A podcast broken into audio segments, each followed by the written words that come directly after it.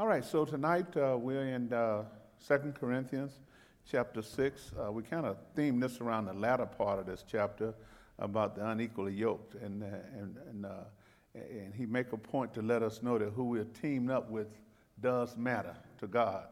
And, um, but before he get there, you know, Paul had, you know, demonstrated his willingness to suffer uh, all kinds of hardship for the gospel. He's going to identify some of those things tonight.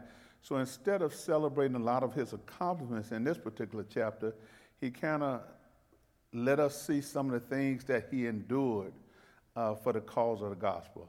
And even though he endured those things, the thing that looked like frustrated him is that uh, him being an apostle, him being the one who started this church, that in the midst of all the things he went through, there were still those who were out there trying to discredit his, his ministry.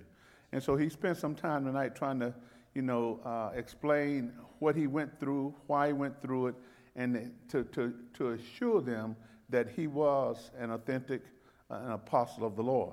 And so what he, we see here tonight, he will, you know, identify some of his difficulties, and then he'll kind of close by uh, trying to encourage us to be mindful of how we and who we associate with. You know, he he's not going to make a point that we need to separate ourselves from the world because we're in the world but not of the world.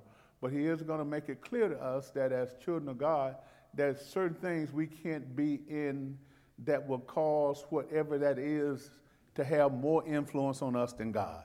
And so, so that's the point he's going to be trying to make when he's talking about being unequally yoked uh, in the latter part of this. So look at this. He says now in chapter 1, he says, as God's partners, now, when you hear partner, what, do, what comes to your mind? What is a, a partner? If you're in a partner, or you're a partner of somebody, what does that normally mean if you're in a, a partner?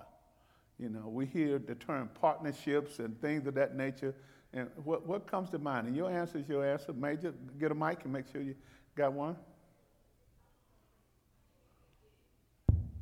Normally that you that you're working together with someone. Okay. Yeah, working together with someone. And, and uh, anybody else? Anybody else? When you think about partnerships, you know, uh, in, in, a, in, a, in a broad sense, you know, a marriage is a partnership. You know, uh, a partnership between a man and woman, and, and they agree that they're going to have certain things in common. You know, and, and being a part of a church body is a partnership because we, we share a common interest, a, a, a common uh, goals and things of that nature. So he says that now he sees himself as a partner with God. They're God's partner, meaning that we are in relationship with God, and therefore we have a common interest with God. And so we see ourselves in that relationship, and we want to make sure that we don't do anything that will hinder or tarnish that relationship. So he look what he says. As God's partners, talking about him and his associates, we beg you not to accept this we beg you not to accept this marvelous gift of God's kindness and then ignore it. So it looks like, Major, that he was pre- preaching to a group that some of them may not all receive the gospel the same way.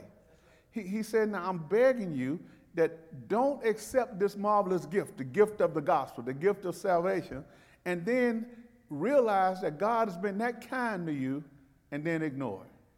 And ignore means, you know, just sometimes people, you know, gonna disregard it. There are people that come to church on Sunday, they hear something, that God is speaking to them, and all of a sudden when they get out of church, they just ignore what they heard. And so Paul is saying, whenever you, whenever God's word is ministering to you, whenever the word of God is speaking to you, and, and you realize that He's connecting with your spirit, he said, man, don't ignore that. Take that as God is trying to get something in you so that your life can be better. But apparently, there were some people that he was talking to was ignoring the word. And, and, and, and, and you don't know who it is when you speak it, but you got to re- believe that the Holy Spirit is going to minister to that person's heart, and you hope they would take and do something with the word they got. So he says now, he gets get frustrated when they take this kindness and ignore it. Look what he says. But God says, at just the right time, I heard you. On the day of salvation, I helped you. Indeed, the right time is now Today is the day of salvation.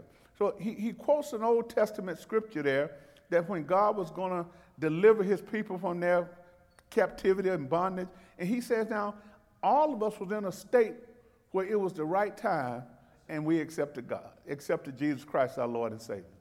You know, and, and the thing is, is that when we come to church you've never accepted Him, then anytime you walk in the church or, or hear someone present the gospel, it's the right time. But, but a lot of time, people won't accept the gospel at the right time. God is always putting it out there, but it's up to us to accept it. So a lot of time, the reason people don't accept certain things is because they measure time as if they got years and years and years ahead of. They work from the assumption that I'm going to get to be 50. I'm going to. So, but if you was to ask somebody right now, you know, how long will it be before you accept the gospel? Five years? Six years? Or another year? Most people won't even try to answer that because they don't want to take for granted that they may be saying something that may not come to pass. And so, if you understand that mindset, then it ought to be that, okay, if I'm not sure what tomorrow holds, why would I pass up an opportunity today to get something that God has given me freely? And so, and so that's why he says, indeed, it's the right time. If you ain't saved, anytime you hear the gospel, it's the right time. And he said, now, today is the day of salvation. That word salvation there, you know, we tied to, you know, uh, as far as eternity and going to heaven, but the word salvation means that today is the day you can be rescued, delivered, or set free. It have multiple meanings. Here we're talking about that salvation experience as far as accepting Jesus Christ as your Lord. But every now and then, God has to just help us do some things. He has to rescue us out of some stuff we get. We can be saved and need some salvation. Amen. When in the broader sense of the word, we can be saved and need to be rescued. We done got ourselves in a predicament that we need some help getting out of. So we need some rescue. Oh, we done got something that come in our life and we need to be delivered. And so therefore, when that day or that time comes when God want to move in your life and do that, then we got to be willing to accept his salvation. And he says, now look, because it's the right time, then now what he want to do is he going to start going through some of his hardships. Now, in verse 3, you know, he, he, he talks about his example, verse 3 through 5. Look at this. He says, We live in such a way that no one will stumble because of us, and no one will find fault with our ministry. In other words, he says, man, as a minister or you as a believer, we ought to be doing our best. Now, we all make mistakes. We all err. So uh, God understands that. That's why he tells us if we confess he, he's just and, and, and, good and just and kind to forgive us all our sins and cleanse us from all unrighteousness. So God will forgive us. But at the same time, we shouldn't be living in a, in a constant state where we need to go back to God over and over and over. So he's saying now, so we live in such a way that no one will stumble. And most of the time we read this, we, we apply this just to ministers of the gospel. But this is any Christian ought to take this to heart. Not just a minister. If you're saved and you're a child of God and you represent God, you ought to be trying to live in a way so that whoever's watching your life, whoever's looking at you, they can look at you and then they won't stumble because they've been watching you. Now, we don't want people to watch us. They, we want them to imitate us as we imitate Christ. So the thing we got to tell folks, as long as Brother Herb, Pastor Boldin is doing what the Lord is doing, imitate that. But when you see them guys about to stumble, don't you stumble too. But some people, it's kind of like, you know, I remember um, a, a, tragedy when, uh, I don't know, some of y'all was in the Air Force. I don't know if y'all remember when the Thunderbirds crashed out in Nellis, you know. And, and, and I always would ask myself, how in the world could all them guys crash at the same time? And, and, and, the thing was, they say the way they fly, they follow the lead. Don't even be paying no attention to anything else, but wherever the lead go, that's where they're going. So they assume that the guy who's leading is going to do the right thing. So if he don't pull up, they don't pull up. And all of them plowed right into the ground, all because they was following the lead. And so when he said, now look, for us, we don't need to plow into the ground because Major them crashed. because Pastor Boldin done crashed, because Fred done crashed. Don't, you, don't y'all follow me to the point that y'all gonna crash because I crashed. You got to be able to pull up and know when the example that you're following is not doing what God's calling to do. So now we said, he said, now, so he, he said, we live in such a way that no one will stumble because of us. That us is plural. So that means all of you all are part of that. We're living in a way, and we don't want nobody to see glory. We don't want nobody to see you living in a way that they stumble and fall. Because believe it or not, people are watching you. Amen. Just the way it is. People watching you. They know you come to church. They know you say you're saved. They are watching you. And so, therefore, there are certain things that you know they can't be your judge, but we ought to be trying to live in a way so that we're not doing things that totally go against God's word. And people see us in that light. And then now what that does, it tarnishes our credibility with them. And so we have to strive. And so when we err, the bottom line is we got to get it right with God. We can't do things that we know that will go against God's word and then don't repent for it. Got to tell him we're sorry. He know we're going to make mistakes. But we got to say we're sorry because he said, now look, because we don't want nobody to stumble because of us. And no one will find fault with our ministry. See, people are always looking for fault. They, they do. Some people just, uh, I mean, and they can catch them. I mean, they look for, if you look for something hard enough, you're gonna you're gonna find it. If you look at a person long enough, you're to find a flaw in them. And that's why sometimes it, it, it, it, is, it is good not to become too familiar with everybody. Because what happens is, is when you get familiar with people, people see a side of you that everybody else don't see. And so, therefore, what we have to do is that it's okay, but we have to try to live in a way so that no one will find fault with our ministry. Our ministry means striving the kingdom, the body of Christ, the whole, the whole shebang. So when Major go out there, he got to know that, hey, he's not just playing golf on the golf course just to be playing by himself. No, he represents Jesus out there. And so, therefore, his conduct out there ought to be in such a way that, hey, nobody will stumble because of Major. See? And, and, so, therefore, when we understand that, then we know now that this thing with our ministry is important. So, in a smaller sense, not the big picture, then we narrowed it down to striving. Because you are a member of striving, you represent the body. You represent the ministry. Amen. Amen. When you put your t-shirt on, you, you represent.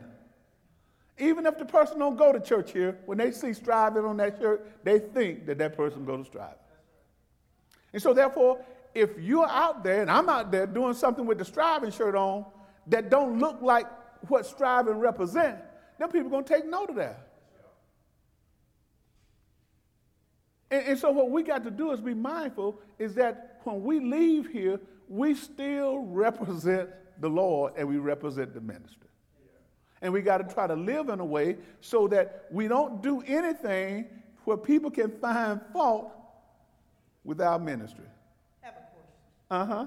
Uh huh. I, mean, why do people do that? I think it's for some people, it's just by nature, it's, it's either to criticize and critique in a negative way than it is to do the positive side. People just are geared to, to look at negative things. Negative things sell. Negative things go faster than the positive thing. That's why, you know, when you look at the news, very seldom do they lead with a good story. Most of the time, news story is going to be the bad story first because they know people will be attracted to that negative story. And so what we have to understand is that even though we know that we're going to err, what we got to do is when we do make a mistake, we have to own up to it. You know, we just got to own up to it and, and, let people know that, hey, we, we serve the Lord, but at the same time, Paul said, look, man, even with him, he said, man, in, inside of me is a no good thing. I mean, every time I try to do good, but there's a no good, no, there's no good thing inside of me. And that's why he could say that, hey, look, every time I turn to do good, evil is right there with me. So, so the things that would try to come in our lives to trip us up is going to always be present with us. But Fred?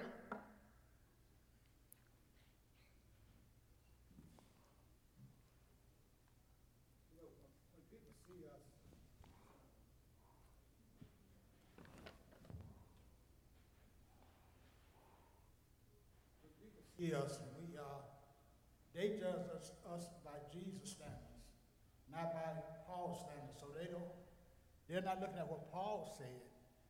Everybody, whether you're Christian or not, know what Jesus stood for. And since we represent him, they expect us to live the same type of life. Amen. And, and that's why Paul would tell his followers, hey, imitate me as I imitate Christ. So when I stray off of that, you keep following Christ because you can't go wrong with him. But because you don't see him, it's easy for you to imitate somebody that you see. So he said, now, as long as I'm doing what Christ will do, follow that example. But when I start veering off, you got to know you ain't going to crash and burn. And so that's why it's important for, I, I tell people, don't let church become a, a, a, a cult of popularity where we, where we cling to popular people, and then therefore, when that popular person goes awry, then you follow them right along with it, follow right along with them. So that's why when we come, we got to realize we are body together and we all impact one another. But at the same time, we got an individual race that we got to run. Major got to run his race. Brother Purdue, you got to run your race, and you got to run that race trying your best to imitate Jesus, or someone that you see who's imitating him, you follow their example until they get off the mark, and then you keep following Jesus. But God realized, and Paul realized, that, that hey, the, the, the, the chances or the likelihood of you living the rest of your life without error is slim. Some, you're going to do something.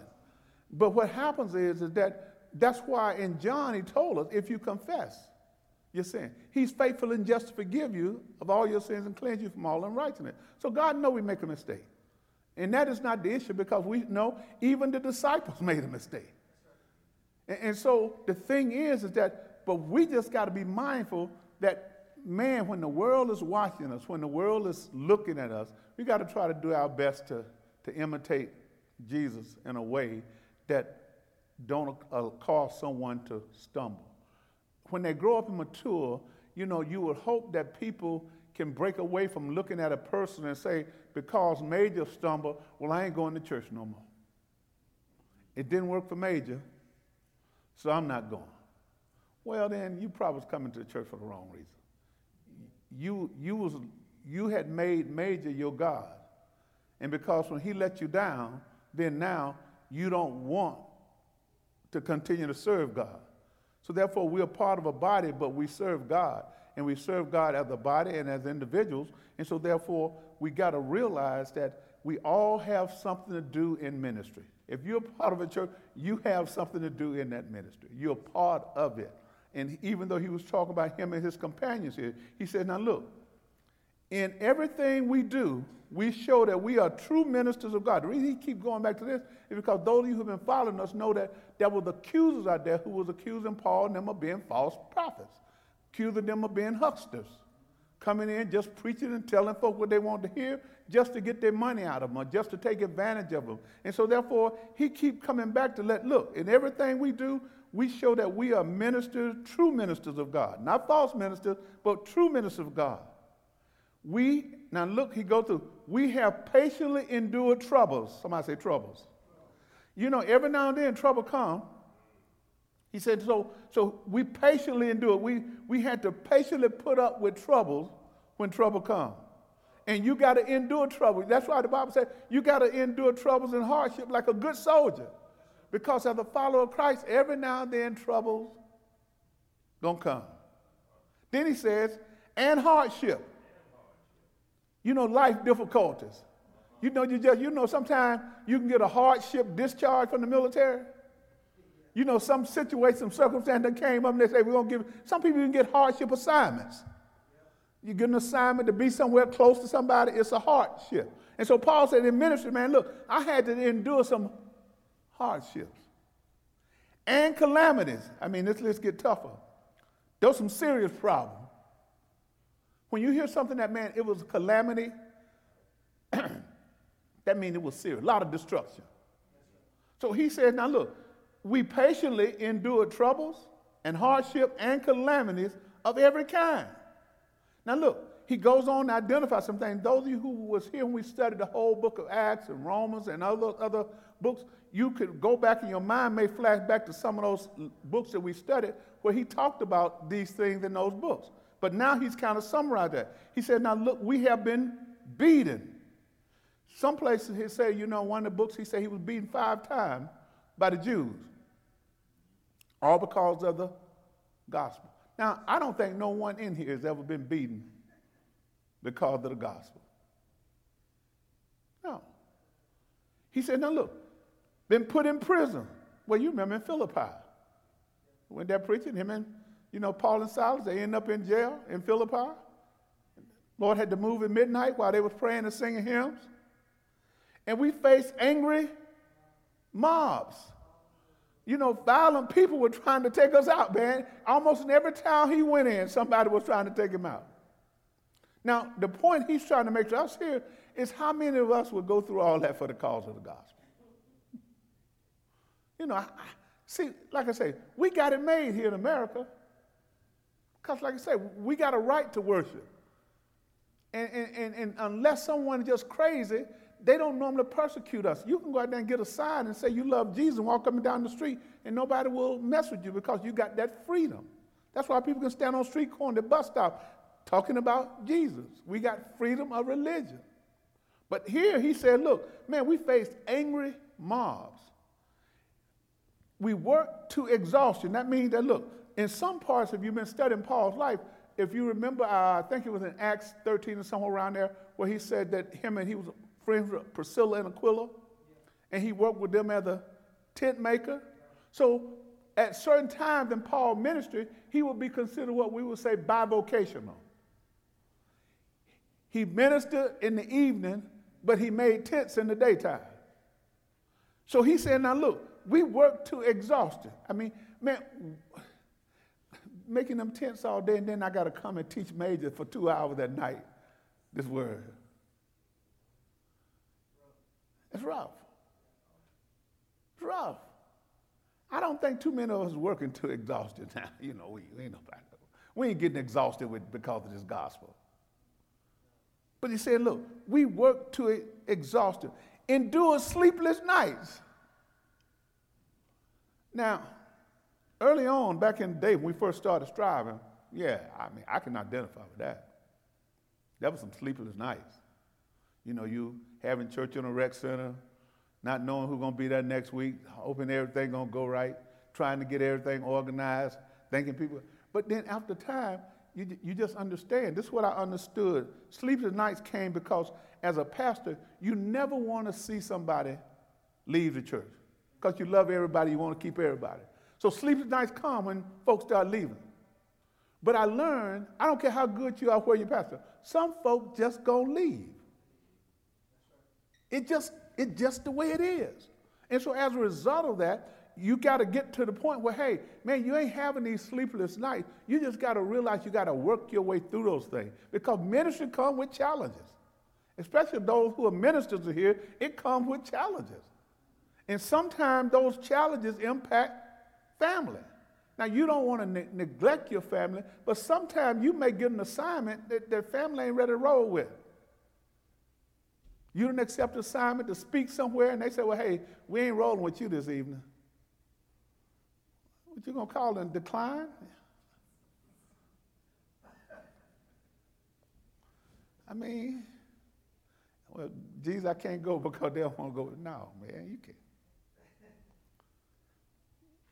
So the times that we preach here now, man, we don't have it like Paul. I mean, a lot of us made it. Being a minister now in a lot of areas, it's kind of like a, it's a professional job now, so it has a lot of good things to go along with it. So because people have staffs and all this other stuff, they don't have to go through what he went through. But man, being a minister or serving God's people in that capacity, man, it is not easy. And sleepless nights can come. I know sometimes for me, when I go back and listen to and critique my sermons, and I catch a mistake in them, man, I, that thing messed with me all night. God, I said that. And, you, and, and you're saying, you hear some say, well, they ain't gonna remember it no way, but man, you, but it was wrong. You said, you said that, and you go back and critique, say, man, you weren't supposed to say that. It wasn't nothing that was gonna mislead anybody, but it wasn't something you were supposed to say right there.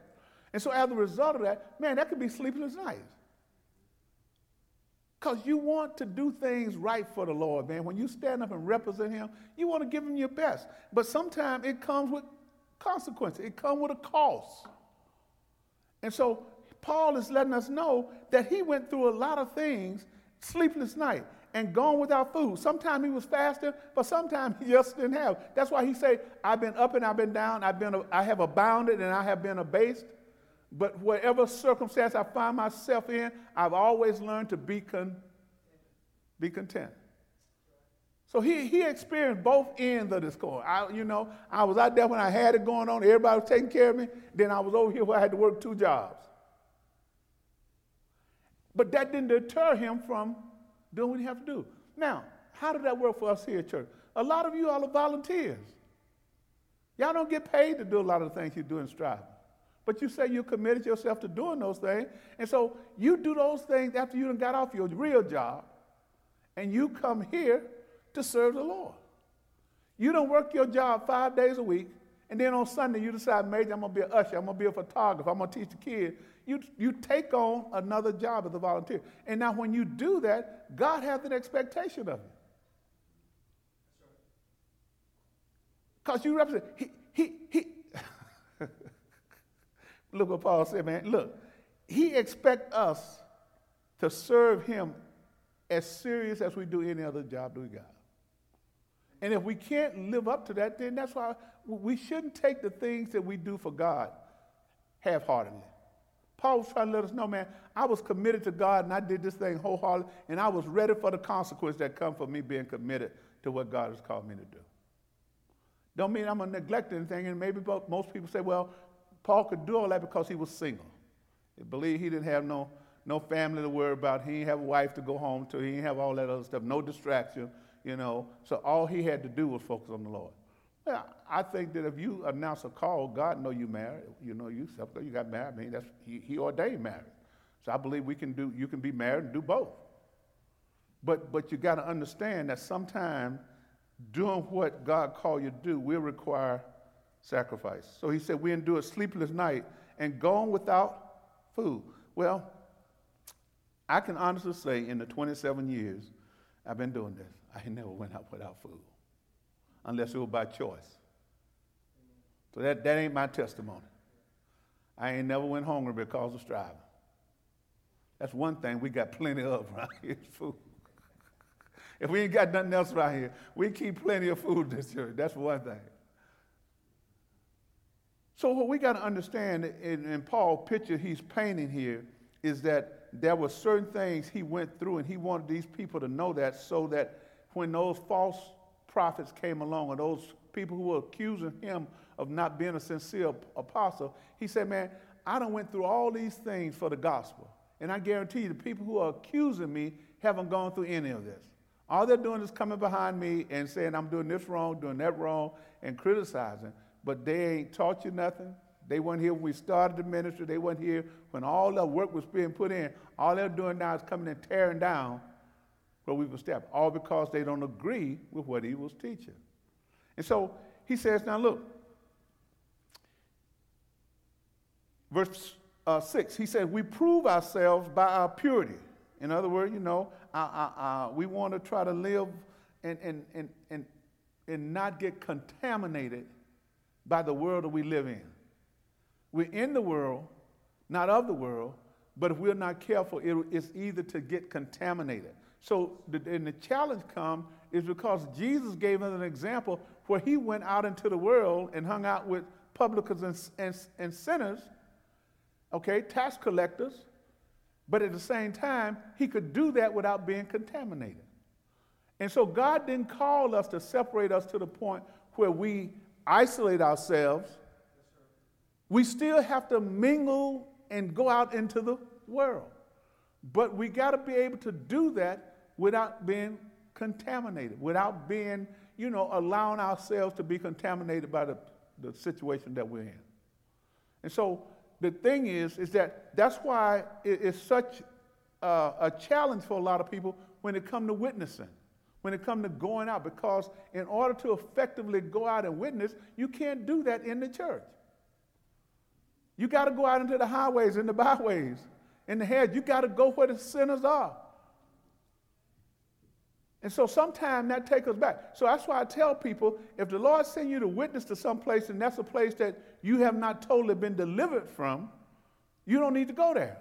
If you feel like it's going to take you back to a place that God has brought you from when it comes to witnessing. But if you know that God has delivered you and He placed on your heart to go and minister to someone and you got to go into their territory, then you got to be believe that you are well equipped to go there to represent the Lord. But it's not, it's not an either thing. So he says now, we prove ourselves by our purity, by our understanding. In other words, if you're going to minister to someone, you got to have an understanding of what you're talking about. Amen. You, you, you can't talk to people about the gospel and you don't understand the gospel. You got to have an understanding in your heart and in your mind who Jesus is to you and what he represents in your life and how your relationship with him works. Because once you can get in that comfort zone, you don't have to know the whole Bible. You really don't. You don't really have to. And on Sunday, we're going to talk about it because last week that was a very powerful. Paul said, Look, man, we got this ministry called reconciliation. And, and right there, all you got to do is tell folk that, hey, look here. I ain't coming here to do nothing but tell you one thing God ain't mad at you no more. That's it. He ain't mad at you no more. And that to you, that ought to be good news. And so all of us have been given that ministry where we can share that with others in order to try to win them to the Lord. Then that's what Bible study is for. That's what study is for, all that once they get here. Because when we overpower people with the word, we drive some of them away because they don't understand some of the things we're saying. They got to be taught to them. And I remember back in my day when I was uh, uh, first coming to church, we, we had these guys, they were serious now. I call them Bible thumpers. That means they hem you up in the elevator. And once they got you in the elevator, you ain't getting out till they get through talking to you about something. They're going to have a Bible in their hand. And when I see them, saw them coming, I used to run from them because their approach was right at me hard, man. And I didn't want to hear that right now because I didn't understand. I couldn't defend yea or nay with it, but I became, I saw it as offensive to me, even though they thought that they was doing God. Now, it may have worked on some people, but it didn't work on me. Now, that, that approach may work for some people. They need to be chased down with a Bible and be beat over the head with it, but at the same time, people need to be taught. They need to be taught what the word says. And so I, I believe that when it comes to uh, trying to reach people where they are, I think that's why Jesus could identify with people where they were and had no problem going amongst them. And the parables that he taught and, and, and, and represented had no problem talking about going out in the highways and byways and the hedges and looking for those who are, who are lost. But everybody's not cut out for that, even though everybody should. But at the same time, we got to realize that that the world is watching us. And so, therefore, Paul is saying, hey, look, we have understanding. And then you ought to, he says, now we prove ourselves by our purity, by our understanding, by our patience. You know, sometimes, sometimes when you're dealing with folk, you just got to put on patience.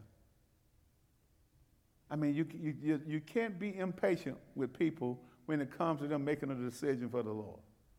You, you can't get impatient and think that everybody's going to receive what you got the first time. And he says, now, we have to make sure that we are patient as we are ministering, ministering. And then by our kindness. Well, he said, now look, when you go out there and talk to folk, you got to be kind to them. I mean, you, you got, I mean, you can't, you, if you're the doctor and you got what they need, you can't put salt in the wound. You got to bandage them up.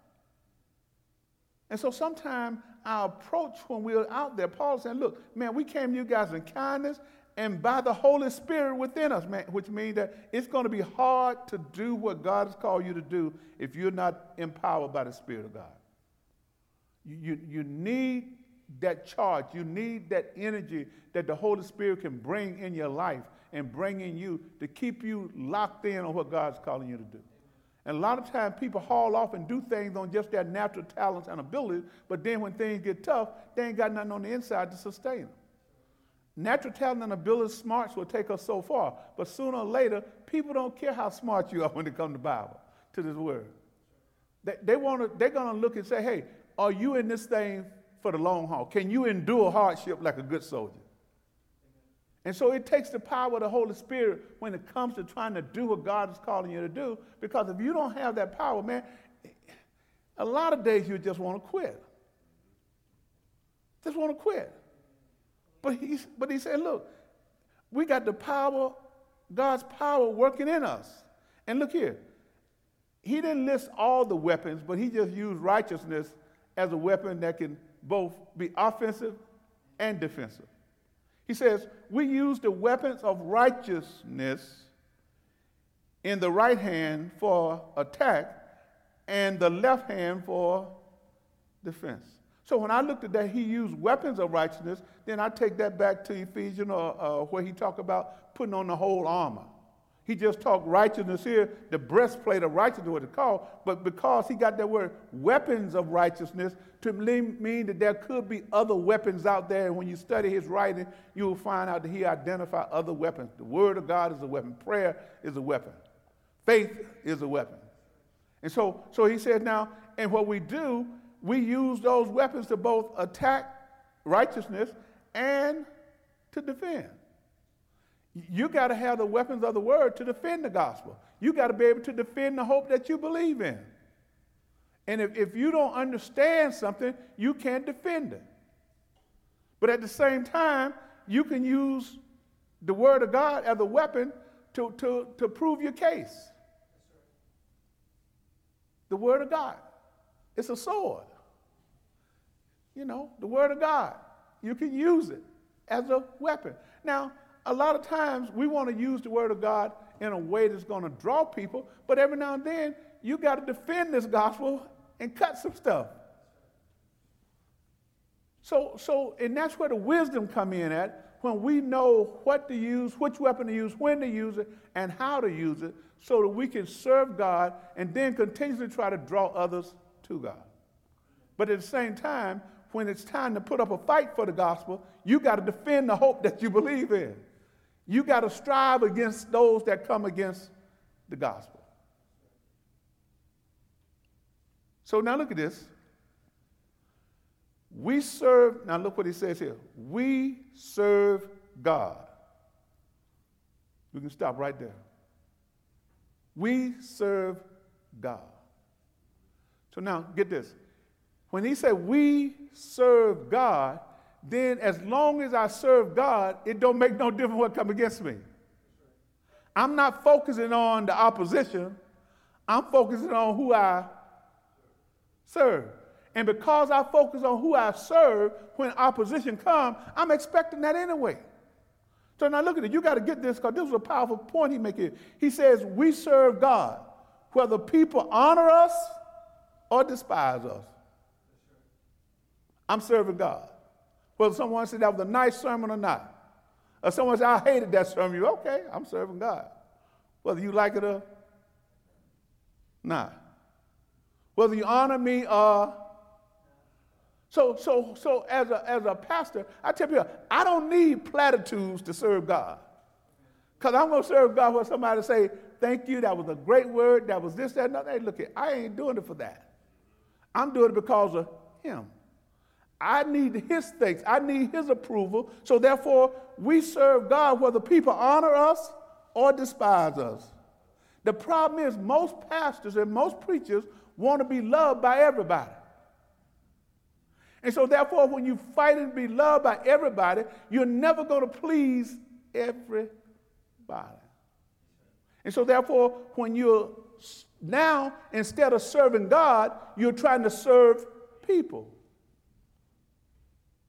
And he's saying, My focus is on God, whether you like me or not. Man, that's that's that's that man. I mean, he, I mean, yeah. Then he says, whether you slander us or praise us, I'm gonna still serve God. Then he says, we are honest, but they call us imposters.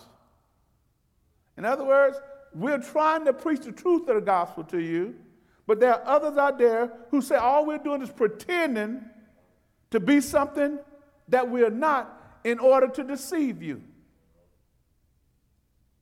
And so when people start saying those things, and you got to know, hey, it just comes with the territory sometimes. He says, now look at this. We are ignored even though we are well known. Those things sound paradoxical to me. I mean, you know, wait, they ignore me, but then I'm well known. They ignore, but well known. Some people gonna ignore the gospel, but just because they ignore it, don't mean that you're not well known. Meaning that maybe there will be some people who will listen to you and you are well known in their circles, but guess what? They may ignore everything you say.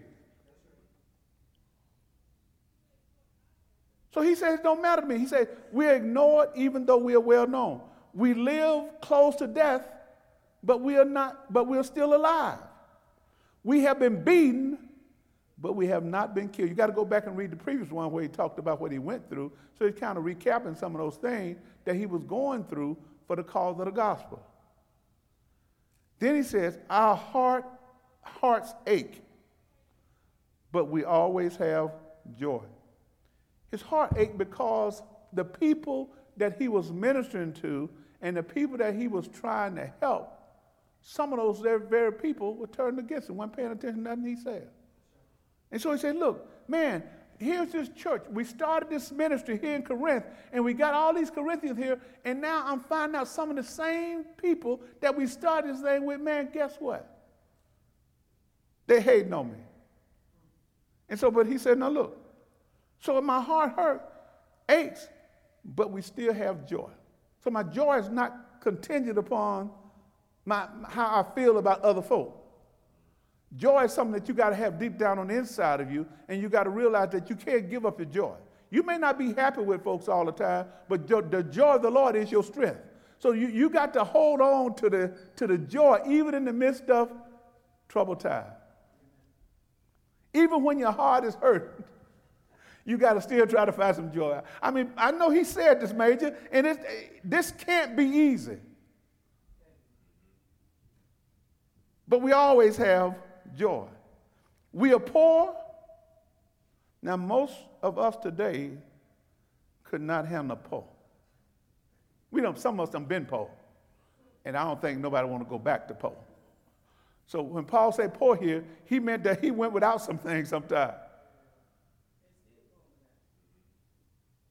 But we give spiritual riches to others. So when it comes to material things, he was saying, hey, I may not have all the material things that people have, but I got spiritual riches that can bless them even when their material things fade away. Because everything that we see here, we can't take with us, and it's going to fade away. But the spiritual things that I got for them, they're going to be rich forever if they just buy into this. And sometimes we got to understand God don't have a problem with us being blessed with natural and things, resources, but at the same time, we can't fall in love with the blessing. You, you can't let that become your God. You got to keep those things in perspective. Because look here, you want to be spiritually rich versus being materially rich, and then you don't have a relationship with God. Because then what happens is what we have become our God. So he said, We are poor, but we give spiritual riches to others. We own nothing, yet we have. Man, that, that, those, that, that verse 9 and 10, just, just so paradoxical, just don't make no sense. I, I read this over and over and over, and I, I couldn't even wrap my mind around a good example of how to make this make sense to even me. We own nothing, yet we have.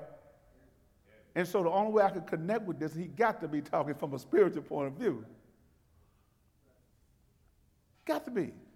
And so therefore, that's why we shouldn't fix our eyes on things here on earth. We ought to be fixing our eyes on things above.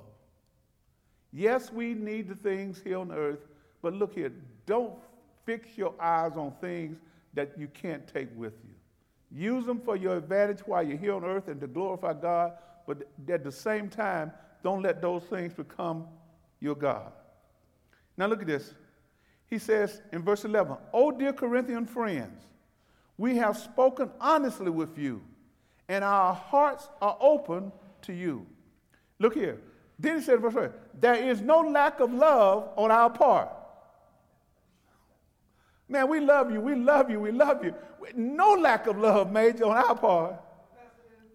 They ain't believe it. Because look what he said. But you have withheld your love from us.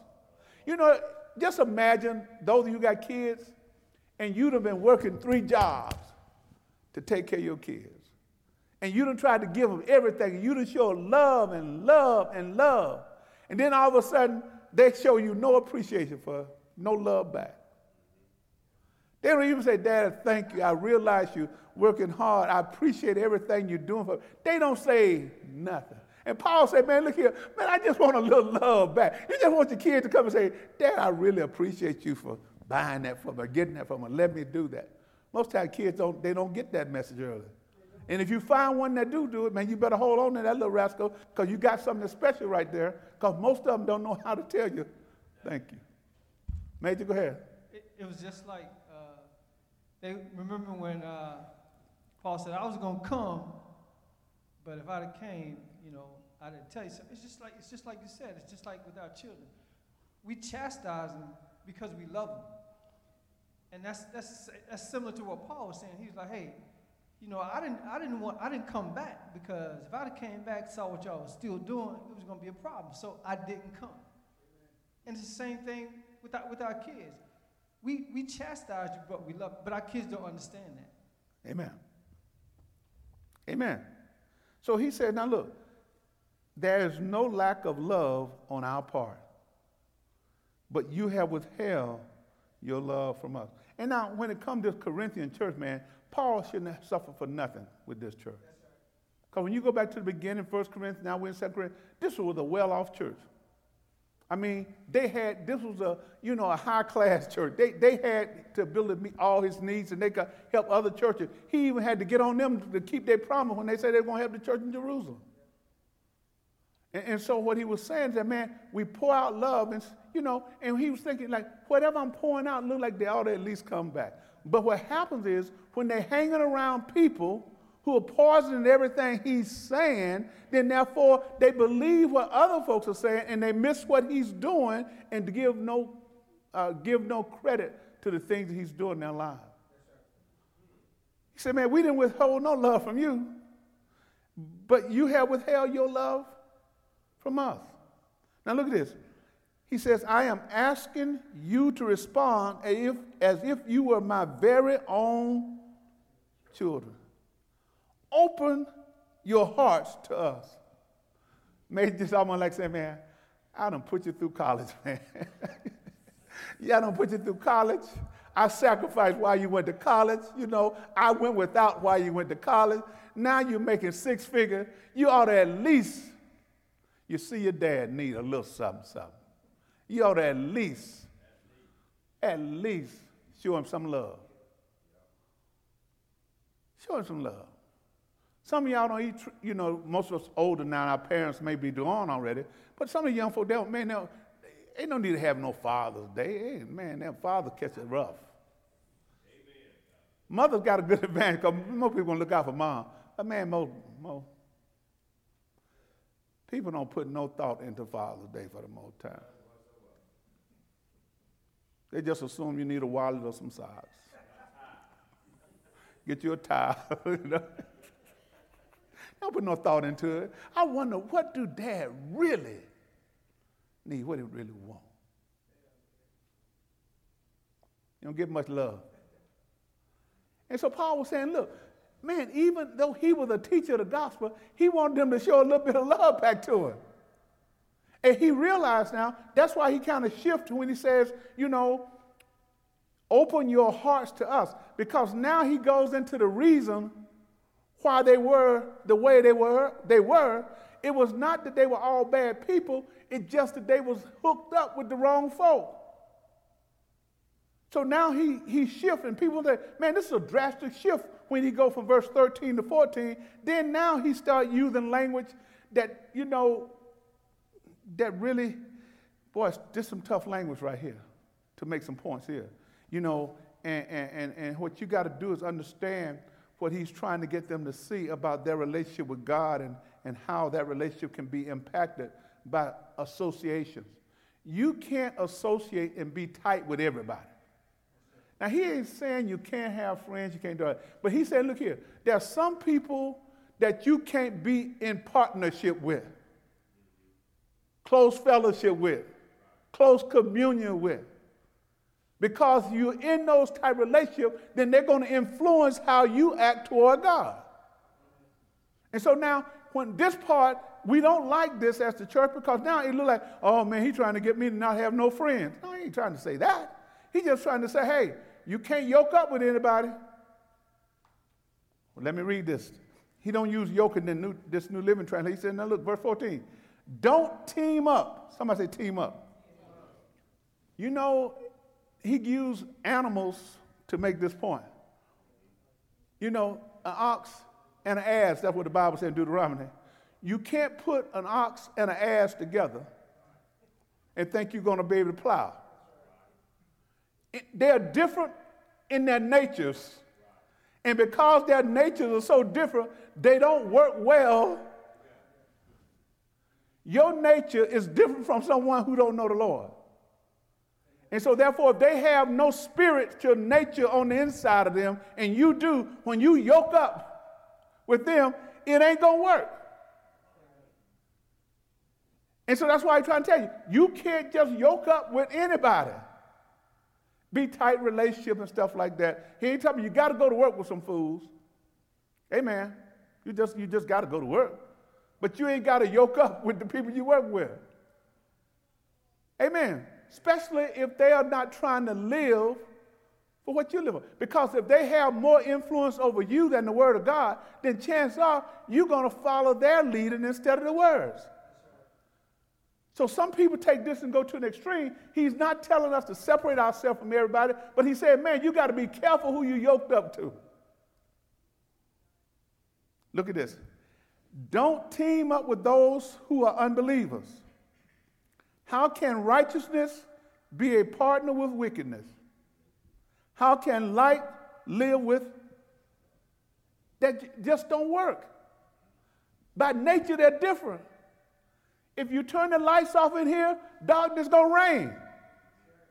But if you turn the lights back on, darkness gonna leave. You won't get them two mixed up to, together. Now, I know this passage, even though he's using this about these false teachers and stuff like that, but people have taken this passage all the way through all relationship and even into marriage relationships. Saying if you're about to get married to someone, you know, if you're already married, it's too late. You're yoked. You should have thought about that before you got married. This is not, you can't use this scripture to unyoke if you're married.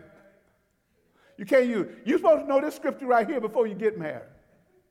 Amen because you're supposed to know who you're married. And if you're yoking up to somebody who by nature is totally different from you, and you're going to figure them out once you marry them, you're in for a rough ride. You got an ass and just don't know it. You're, you're an oxen. You ain't got no business. Oh, they look good. Well, okay. What they believe because their belief system is going to have an impact on you. So if you're already married, you just got to pray God to give you the grace to deal with whoever you're married to. But if you're not married, you shouldn't go into that relationship blindly and thinking that you're going to change that donkey an oxen. You got to let, some, let the Lord work on them first. You need to have some evidence that they're going to change before you say, well, I'm going to go ahead and get married anyway. No. Mm-mm. You need to wait till you see a little bit of evidence that we got something in, in common. Okay, now look what it said. Don't team up with those who are unbelievers. How can righteousness be a partner with wickedness? And how can light live in with darkness? Now look at this. What harmony can there be between Christ and the devil? And how can a believer be a partner with an unbeliever? Now, that word harmony in there, when you look that up and you find out we, some of those words there, even though in the New Living Translation they don't use the same word, but in the King James translation, some of those words come from the word where we get the word symphony from. And whenever you think of a symphony, of you ever been to an orchestra and you've seen them when they play, they have one conductor and they all supposed to be playing off the same sheet of music. And he's saying you can put one person up there that can mess up the whole sound, that can mess up the harmony, that can mess up what God is trying to. And he's saying now, when it comes to you being connected to somebody, you can't be connect somebody that you're not in symphony with. They playing one note, you playing another note. And the music gonna sound lousy. And that's why it's important for, you know, I tell young couples, man, you know, in God we trust, everybody else you check out thoroughly.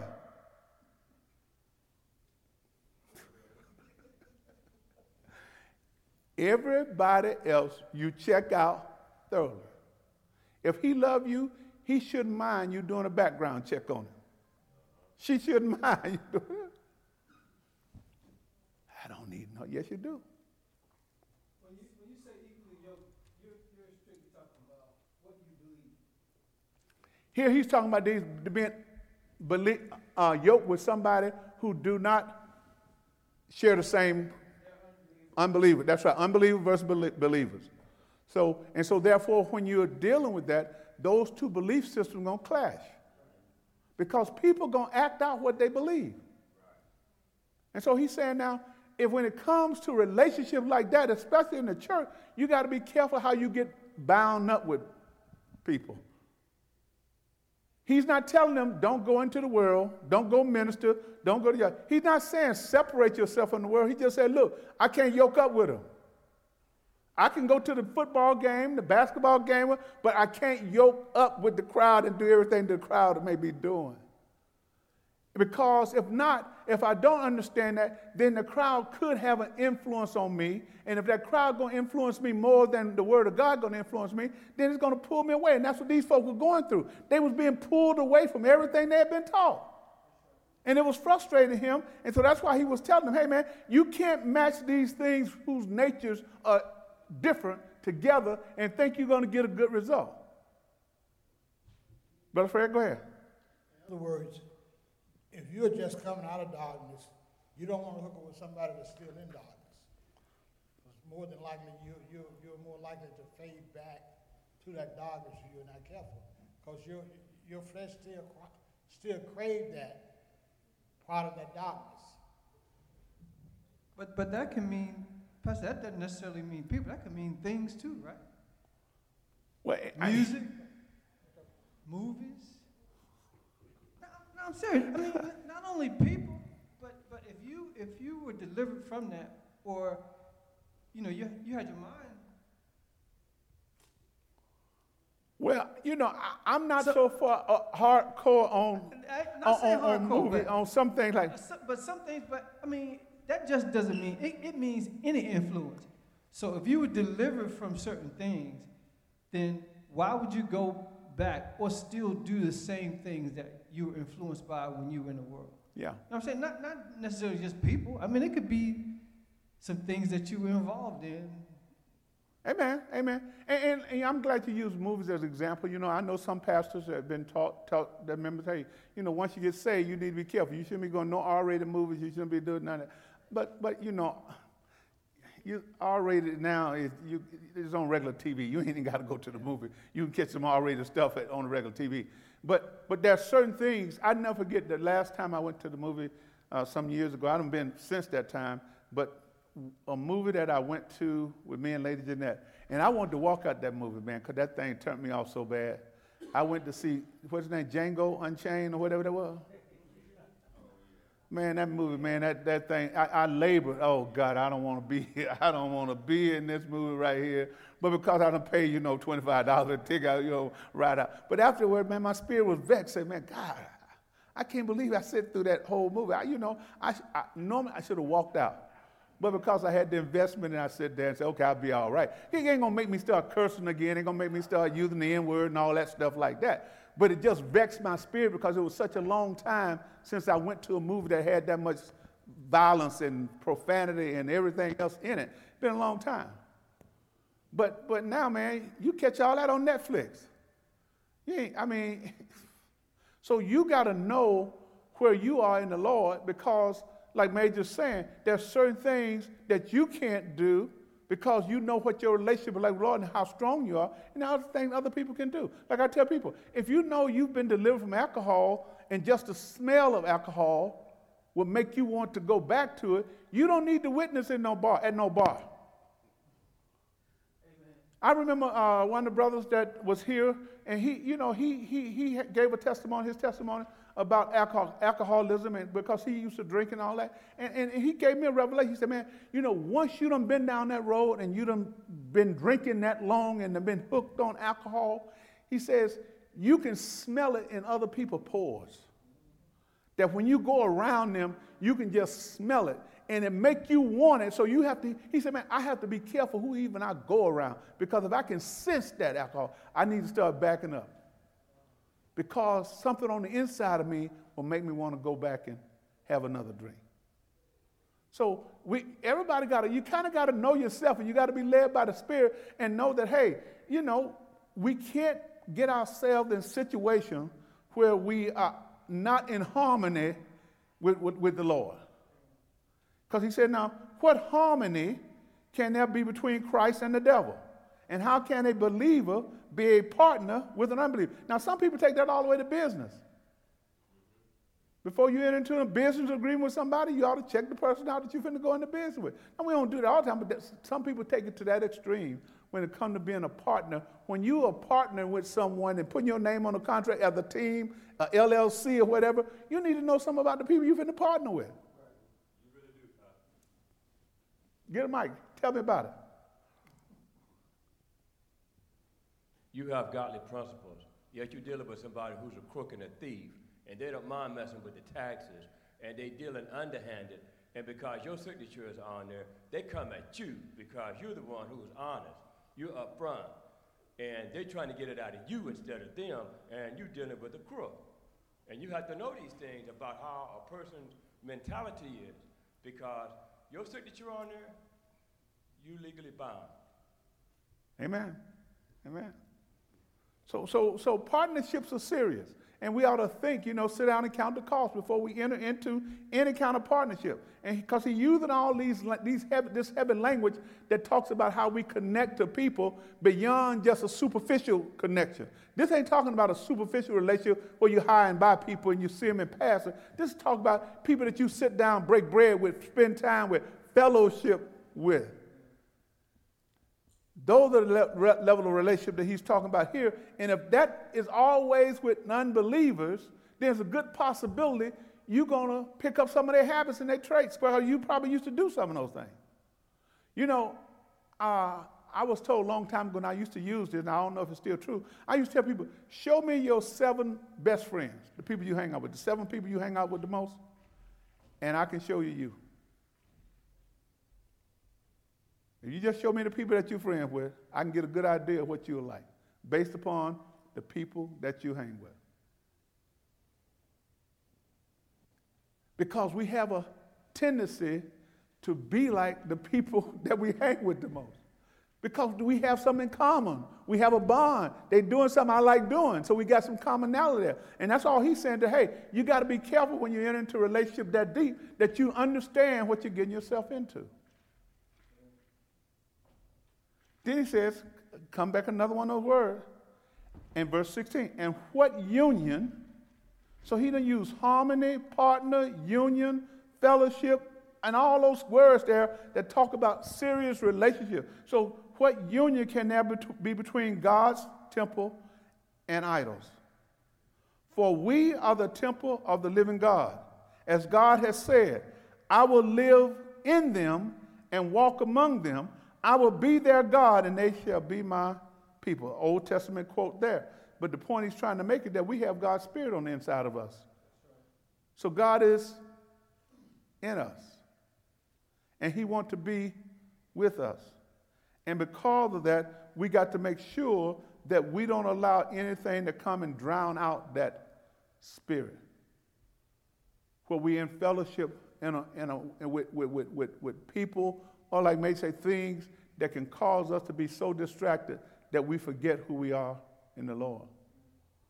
So he says, Look, I will be their God and they will be my people. Then he said, Therefore, come out from among unbelievers and separate yourselves from them, says the Lord. Do not, don't touch their filthy things, and I will welcome you. Now, again, some people take that scripture to the extreme. They take that to mean that Paul is saying, hey, look, we should have no fellowship with non believers at all. And so, therefore, that's why, why you see some Christians live in isolation. They isolate themselves from around people as much as possible so that they don't have to interact because they don't want to feel like I'm going to get the filth of the world on me by being out there amongst the world. Now, if that's what people believe and how they interpret that scripture, that's fine. But, but I don't think that's what God wanted us to do because that's the case. Paul couldn't have been there with them. So, so, so he was dealing with unbelievers when he was out there ministering. So obviously, I don't think he meant it for us to literally get saved and then go live in a convent somewhere and never have any interaction with the outside world. But he do expect us to live amongst the world in a way that bring glory and honor to him. So he says, in the last verse, he says, I will be your father, and you will be my sons and daughters, says the Lord Almighty. So, what that is letting us know, God is in a relationship with us. And he sees us as sons and daughters. And, and how many, everybody here got kids? Everybody got, most, got, most of y'all got kids? If you got kids, um, just by virtue you're the parent, you have some expectation for your kids. Just by, by virtue of the fact that you're the parent, you have an expectation. Now, and it's up to you to make sure your children know what your expectations are. And as you explain those expectations to them and train them and teach them, then you have an expectation that they're going to at least do some of the things that you've been training them. And so it's no different with God. When we come to Bible study and we meditate on God's word, we hear the word preached to us and we hear the word taught to us, and all those things where the word is coming in our life on a continuous basis and we're supposed to be growing, God got an expectation.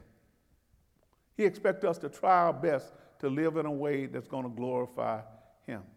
Realizing that, yeah, we do stumble, we do fall, He understands that, but there's a difference between making a mistake and when we just practice something that God done delivered us from. And so that's what that's the challenge that we have as believers because we have to realize that it's easy to find ourselves in a position where we are unequally yoked to someone because we normally don't check out people's ideology, what they believe. We look at outer appearance a lot of time first before we find out, hey, what's inside this person's head? You know, what, where their mind is at, what, what, what they thinking, how they function, you know, in, in their everyday life. And that's why, you know, when I talk to people in the marriage, man, I, there's a little book we used to give out that, man, they got a whole questionnaire in there before you get married with somebody, man. You need to ask them everything you need. What's your, what's your family health history like?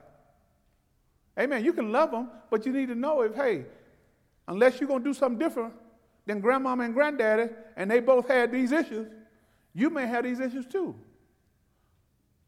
That ain't, that ain't her bid. That is your bid. You finna marry this person. You want to marry. I mean, if you, if you really love her, is that a bad question to ask? What your family health history look like? What your finances look like? Do you, do you know how to manage money? Are you in debt? Are you out of debt? Are you just barely getting by? I mean, I, you need to know. I love you, but it ain't wrong to ask you that. Because we become one, I may end up picking up some of that debt. Amen.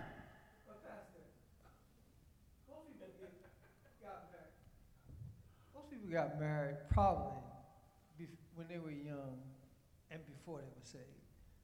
And they wasn't thinking about that. I, I, now, now I get it. I mean, I get it now. But it's like you said, once you, once you stuck, stuck. I mean, I, I don't, maybe stuck is a bad word. Yeah, but, L- Yeah, listen to the, the, the doctor over there. Now, when it comes to marriage now, Sorry, listen I'm to the sorry, doctor on that. I'm But- sorry, Al. No, I don't mean stuck, but you know what I mean. Because, because most of us got married when we were young and flesh led our lives. But once we got married, I mean, So it was a physical attraction more so than sit down, let's find out what am I really, because I don't understand that two is, is finna become one. And so therefore this oneness, this, this two become one, that means I need to know a whole lot about her, she need to know a whole lot about me, so that when we have those issues, like some people get married to folk and don't tell them they got kids. And ain't nothing wrong with that. I mean, you know, they done did it now, you know you can do about it. But man, don't marry somebody and you know you're gonna have baby mama drama. I mean, it's okay, but you ought to at least know that going in. Don't already be married and be yoked, and then now find out that, hey, this dude got three kids. Now all of a sudden you want out. God said, no. You, you yoked now. You just got to figure out how you're going to deal with that because those are the questions that you should have asked up front. And if a person love you, they should mind you asking those questions. That stuff you want to know, because we're about to become one forever. these are good lessons for younger. For a younger crowd. That's it. Because just like you said, once you're married, I mean, you're not gonna, you, you can't say, well, you know, I didn't know that, you know, you don't like to clean up. you know. I didn't know you had all debt, because you weren't really thinking about it when you got married. Get the mic. So Major saying, hey, look, I didn't know I married someone who don't like to keep house. But, but now, back in our day, it was kind of understood. But today, women don't come into a marriage they got to keep no house because they may think that, hey, this is a joint responsibility. I work like you work, make money like you work. So we need to sit down and have an agreement. Who is going to clean the house? Who going to wash the dishes? Because you coming in thinking because she the woman, she going to just do the dishes. That, that dog don't hunt every day now. Now, I worked back in the 50s and the 60s. But today, have you seen some of these women nails? Man, they ain't, they ain't finna go in there and put them nails in no hot water talk about washing no dishes, dog. I mean, you better wake up. You better wake up. Ain't no way. I mean, it just ain't gonna happen. I mean, have you, but have you seen some nails? I mean, just, just think about it. You disagree you can have long nails and still wash dishes? Just put them in the dishwasher, huh? Old school era. Okay, tell me what you disagree. Go ahead and talk. Get the mic. We got a couple minutes before we close out. I don't know how we got on the marriage, but since we talking about being Um, yoked, is a new- good subject. The new millennium women, I mean, they probably won't, but I'm from the old school era, so I know what to do. I know my responsibilities, so I don't. So you don't have no problem if you marry some guy, he think you're supposed to cook, clean, I he take care of the no- yard. I have no issues, no problem. Okay, I, I got it. So, so that that is my era. Hey, everything outside the house, I got. Everything inside the house, you take care. of. But after a while, I learned that hey, you know, I'm gonna have to wash some dishes sometime if you don't like it. I didn't do a whole lot of cooking, but I knew how to cook. My mom taught me that, so I, I didn't come into a marriage not knowing how to cook.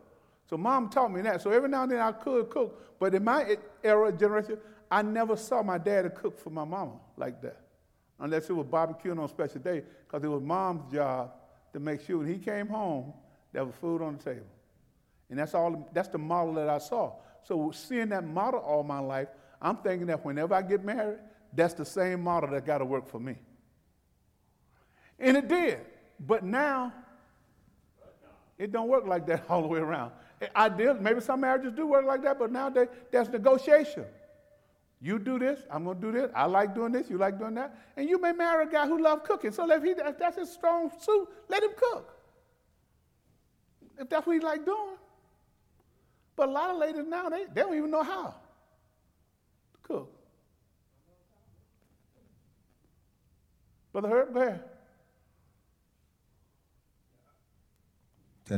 I understand what the special information was talking about later on in life, if you are married with someone, but being an equal yoke. One of the things that I have learned, um,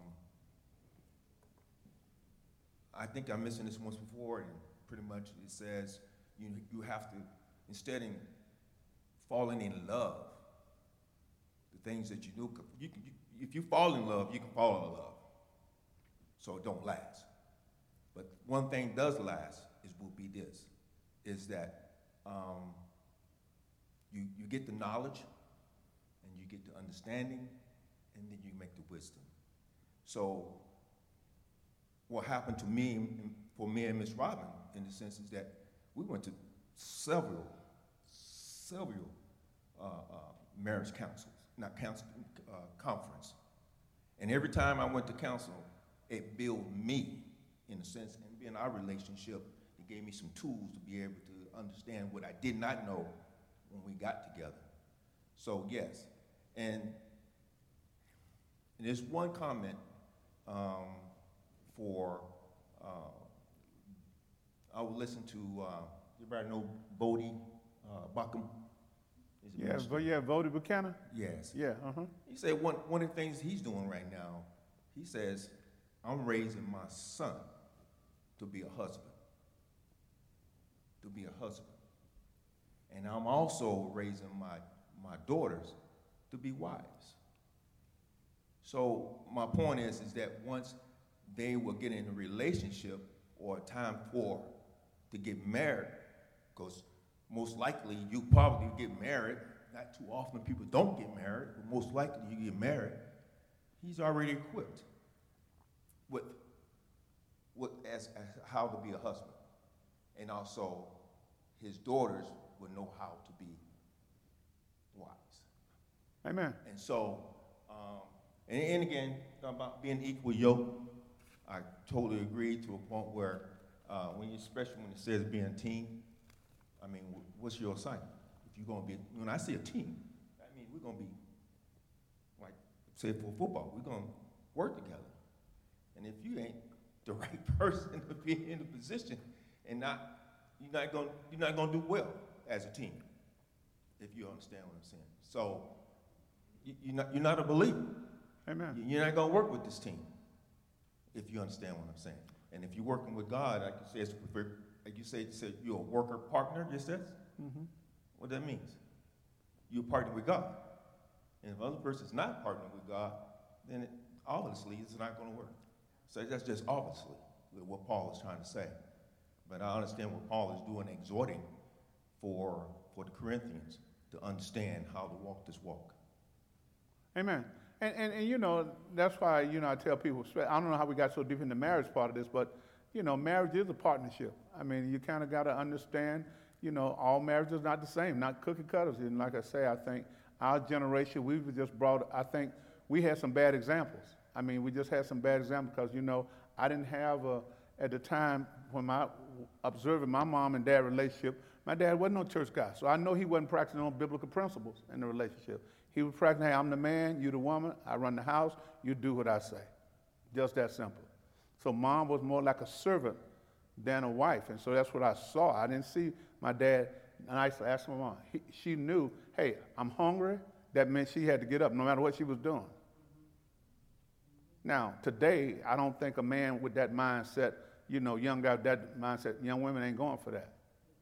I don't think they're going to wait on your hand and feet like that. Now, you may find one that would do that, but I don't think that generation of women still exists. And now that I'm older, I look back at that.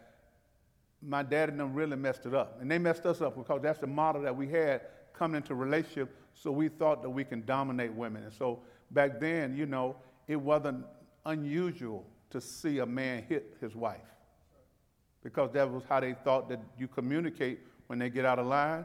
It was that slave mentality. So I've seen my dad hit my mom like that.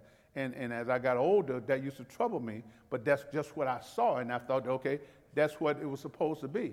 So when I got married, I came into the relationship with that same mindset. What I say, go. You don't do what I say, hey, hey, it's going to be on. But the thing that saved, that saved my relationship is, is Jeanette has seven brothers. and they told me, you put your hand on my sister, we're going to take you out, doc. Just that simple. So we used to argue, but I knew I wasn't going to get a beat down like my daddy did my mom because I just believed her brother was serious. But they shouldn't have been that way. But that's what I saw. But, but it's like Major said, you know, when, when we were, when we were dating, we, we didn't care whether they could cook or not. We didn't, we didn't care about those qualifications. We didn't care if they didn't even know what the kitchen was. As long as they knew where the other room was, we weren't worried about the kitchen. I mean, I'm just being honest. Amen. Get a mic, Major.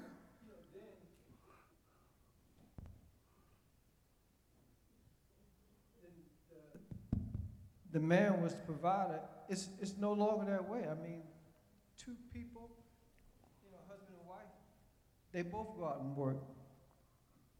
Sometimes, you know, the wife makes more money. Yeah.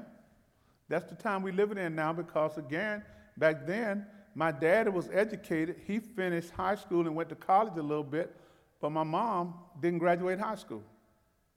So, by virtue of the fact of the time we were born in, the only thing she could do was be a maid.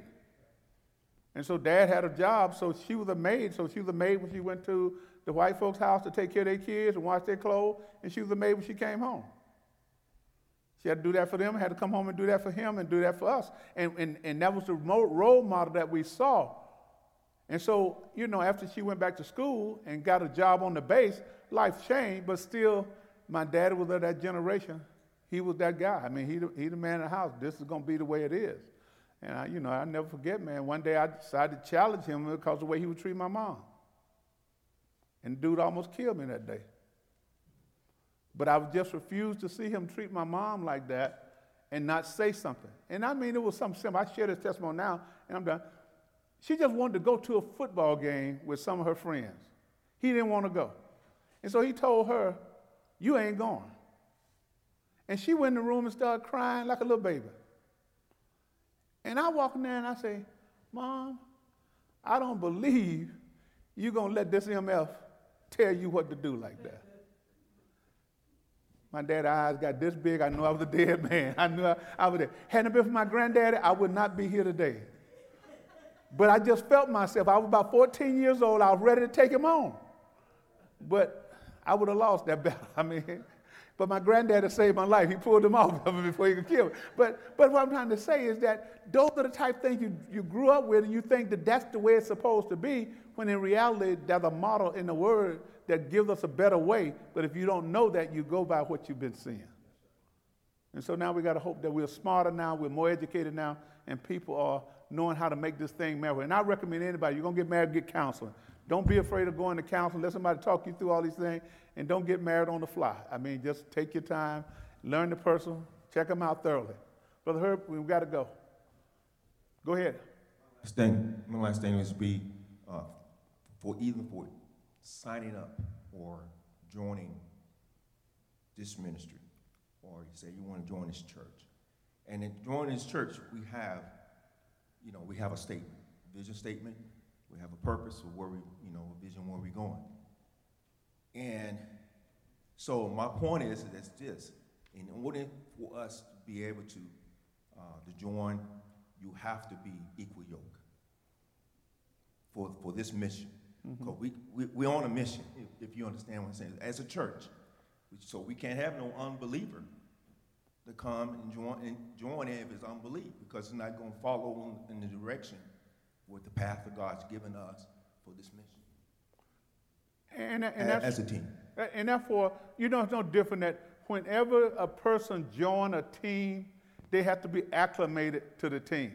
You know, and so therefore, when the people join a ministry, they have to be acclimated to how the ministry functions, what the ministry does. It's no different you join any organization. I mean, those of you who are in fraternal organization, when I when I decided that I was going to, before I got out of it, but when I decided I was going to be a Mason, they didn't just let me haul off and walk in there.